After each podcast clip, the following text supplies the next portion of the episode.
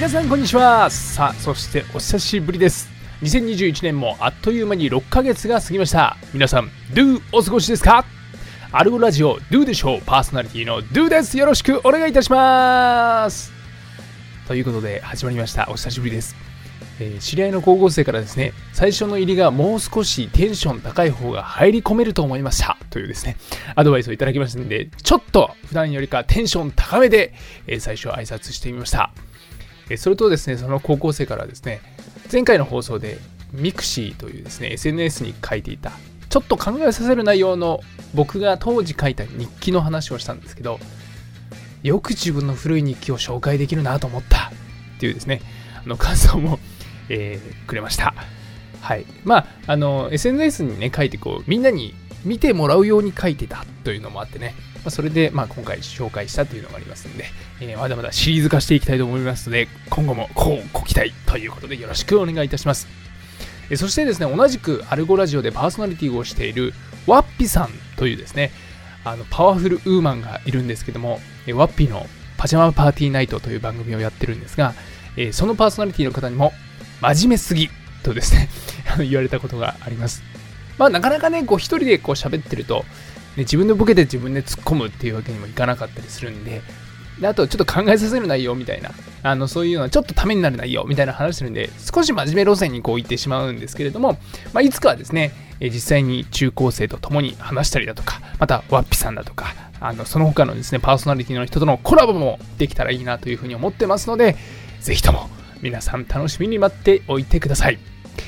そしてですね、まあそういうふうに真面目すぎだとか、ちょっとね、硬い感じみたいな、そういうような印象が、もしかしたらね、今までの放送の中であったかもしれない。なので今日は、真面目な硬い話ではなく、ただただ、ポケモンの映画の話をしようと思います。はい。まあね、コロナ禍で映画とか家で見る機会も増えてきてるかもしれませんよね。はい、その選択肢の一つとしてこのポケモンの映画今日ご紹介するものを入れていただけたらななんて思ってご紹介させていただきます。今日ご紹介するのは7月14日にブルーレイ &DVD が発売される劇場版ポケットモンスターココ。ということでこちらの映画なんですが僕はあの知り合いの中学生と共に映画館に見に行きました。で個人的にねとても良かったんですよ、ね、感動しました。まあね今だったらこう国民的大ヒットの鬼滅の刃じゃねえのかよと、ね、言われるかもしれないですけども、まあ、もちろんね鬼滅の刃もすごいんですよ。ね、劇場版無限列車編は昨年日本の歴代興行収入ナンバーワンを、ね、塗り替えましたしどこに行っても鬼滅の刃鬼滅の刃じゃないですか。で、え先日ね DVD とブルーレイがその無限列車編も発売したんですよ。でオリコンの週間 DVD ランキングっていうのですねあの初週の売り上げがナンバーワン。初週売り上げ35.1万枚で1位という形でまあさまざまなところでこう首位を独占している鬼滅の刃なんですけれどもでも皆さん今日はですねその鬼滅かポケモンかどっち見るっていうタイミングがもしあればポケモンを見てほしい。そんな感じの話をしていきたいと思います。でもしかしたら中にはですねえ大人なのにポケモンって思っていらっしゃる方もいるかもしれません。でも大人の方にもですねポケモン大人気ですから。はい。YouTuber のはじめ社長さんとかね、えー、もうこのポケットモンスター劇場版の、ね、ココを見て大号泣したっていうですね、動画を上げていらっしゃったりだとか、ね、俳優の本郷奏太さんとかもですね、ポケモン好きで知られていて、YouTube とかではポケモンのプラモを作ってね、自ら色粉を塗ったりだとか、様々そんな動画も上げられたりしていますね。はい。で、さっきね、これ知ったんですけども、その本郷奏太さん、僕と同い年でした。はい。まあそんなことだったらどうでもいいんですけどね。まあまたね、あの先日池袋でたまたまこうポケモン GO をしてる中学生とも出会いましたし、スマホを持ったサラリーマンとかいろんな人たち集まってるなって思ったら、ポケモン GO だったなんていうこともありますからね。なんで、老若男女、みんなにこう救われているポケモンということでございます。はい。でも言ってもですね、僕もポケモンの映画、映画館で見るのも、正直20年ぶりぐらいで、今のポケモンってあの第8世代ぐらいまでいってるらしいんですね。ね、第何世代って呼ばれてるっていうこと自体知らなかったんですけど、僕自身は、ね、第1、2世代で終わってるんですよ。ポケモンが、ね、当初151匹だったんですけど、その151匹だった時のそのゲームボーイ時代の赤、緑とか、あとゲームボーイカラー時代の金、銀とか、もうそこで終わってるんですね、僕。小学校の時にもうポケモン離れをこうしているんですけども、で正直ね、僕も今回の映画心配してたんですよ。久しくポケモンに触れていないけれども、大丈夫だろうかと。って思ってたんですよね。でも、今日のラジオを聴いてくださってる方の中にも、そんなにポケモン知らないけど、とか、久しく触れていないけど、って思ってらっしゃる方もいますか？大丈夫です。僕も知らないポケモン多かったんですけれども、初代のポケモンたちも随所に出てきて安心して見られました。皆さん、カチュウって知ってますよね？ピカチュウ知っていたらもうそれで大丈夫ですから。はい。で、このポケモンの映画、ココ、何が良かったのか？って言ったら、やっぱりね、ストーリーがですね、良かったんですね。で、内容もストレートで分かりやすいですし、また全体的にこう平和な感じがするんですね、ポケモンって。そして言うなれば今回のテーマが愛と平和っていう感じだったんですよ。えまあ、どんなストーリーだったかという話をすると人里から遠く離れたジャングルの奥地仲間たちと暮らしていた頑固者のポケモンザルードはある日川辺で人間の赤ん坊を見つける。でなんでここに赤ん坊がいるかっていうのは映画を見ていただければわかるんですけれどもその赤ん坊を見捨てられないザルードは厳しい森の掟に反して群れを離れ赤ん坊をココと名付け2人で暮らすことを決意する。そしてココが成長していった時森にやってきたサトシとピカチュウに出会う。初めてココには人間の友達ができた。ザルートに育てられて自分のことをポケモンだと信じて疑わなかったココの胸の中に少しずつ疑問が芽生え始める。父ちゃん俺は人間なの？自分はポケモンなのかそれとも人間なのか悩むココだがある日招かれざる人間の足音が森に近づいてきて平穏な日々が一変する。てんてんてん。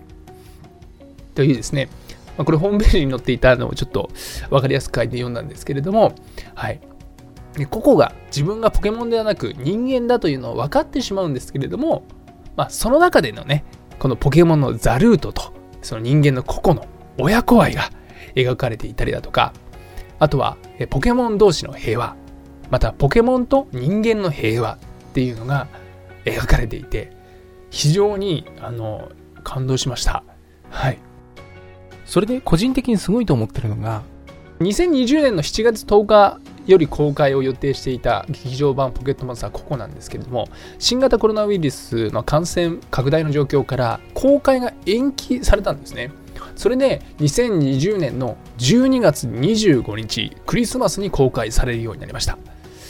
で、クリスマスって何の日か皆さんご存知ですか、ね、サンタクロースからプレゼントもらえる日。えそういうのもあるかもしれないですけども、イエス・キリストが生まれたことをお祝いする日ですよね。で、少しネタバレになるんですけれども、ココがポケモンに育てられた人間というのもあり、ココが最後の方にですね、自分はポケモンと人間の架け橋になるっていう感じで言うんですけど、なんかそれがまさに神様と人間をつなぐイエス・キリストみたいだなと思って、こう、もともと7月10日に公開予定だったものがコロナの影響で延期されて12月25日クリスマスに公開されたっていうのがこのストーリー的な部分と結びついてなんか運命的なものもね 勝手に感じておりました。はい。でこれ声優陣もですね良かったなってすごく思ってます。ザルートの役をされてたのが中村勘九郎さんが演じられていたんですけれどもその父ちゃんザルートにぴったりな声という感じでですねあのよく芸能人の方やお笑い芸人の方がこう声優をやられることがあると思うんですけどどうしてもねそういう時って棒読みに感じてしまうことだとかちらほらいろいろあったりやっぱしちゃうじゃないですか。で僕自身もですねあの小学生から高校生ぐらいまで声優をこう目指していたりとかあの社会人でも演劇をこうやってたりとかするのでちょっとそういうようなクオリティの部分もね気になっちゃう人なんですよ。なのでそういう芸能人の方だとかやられてるのを見て微妙だなって思うこととかもいろいろちらほらあるんですけどでも今回のね中村勘九郎さんのザルードをねしっかりこう合ってて素晴らしかったなっていうふうに感じています。またですね、あの、サトシ、ピカチュウとか、ロケット団の声優も変わっていないことにも本当にそれで安心しました。20年ぶりに見てすごく良かったなっていうのも、その声優が変わってない、お久しぶりです、こんにちは効果もあったと思うんですよ。あ、昔のままだ 昔自分がポケモン見てた、その小学生の時に見てた、あの時と変わってないっていう、多分そういうね、フィルターみたいなのがかかってよかったっていうのをもしかしたら、ね、久しぶりに触れてあったのかもしれないですけど、ね、クレヨンしんちゃんだとか、ね、ドラえもんだとか、あとルパン三世だとか、もう一部ね、声優陣変わってたりだとかすると思うんですけど、やっぱそうしたらなんか寂しい思いがあったりだとか、いろいろする中でこう変わってないっていうのが、すごく自分の中でも、あのお久しぶりです、こんにちは効果でですね、良かったなというふうに思ってます。そしてもう一つですね、技巧的な部分のことで言いますと、劇中で使われているテーマソングもものすごく良かったんですね。全曲岡本体育さんというですね、ミュージシャンの方がプロデュースされてるんですけれども、流れる場面とか歌詞とか起用しているアーティストも本当にぴったりというような感じで、中にはもちろん岡本体育さん自身が歌ってらっしゃる楽曲も使われてるんですけれども、その他にはですね、木村カエラさんだとか、ウルフルズのトータス松本さんなど、さまざまな方がこのテーマ曲歌われております。で、その中で特に不思議な不思議な生き物というザルートというポケモンがココという人間をこう一生懸命育てている奮闘記を振り返る部分で流れるトータス松本さんが歌ってるこの曲がものすごいいいんですよね。はい。ぜひですね、このポケットモンスターココのテーマソング集というのもですね、あの発売していたりだとかするようなので、ぜひとも気になる方はチェックしてみてください。はいでわざわざね、これね、話すために曲名とかいろいろ 調べました。はい。そして、あと一つ最後にですけれども、あの、サトシのね、ピカチュウのね、友達のサトシですけれども、サトシのまっすぐなところもものすごくいいなっていうことをですね、ポケモンを通してちょっと心が現れたというか、なんかそういう人になりたいなっていうのを思いました。で、それがどういうところだったかっていうと、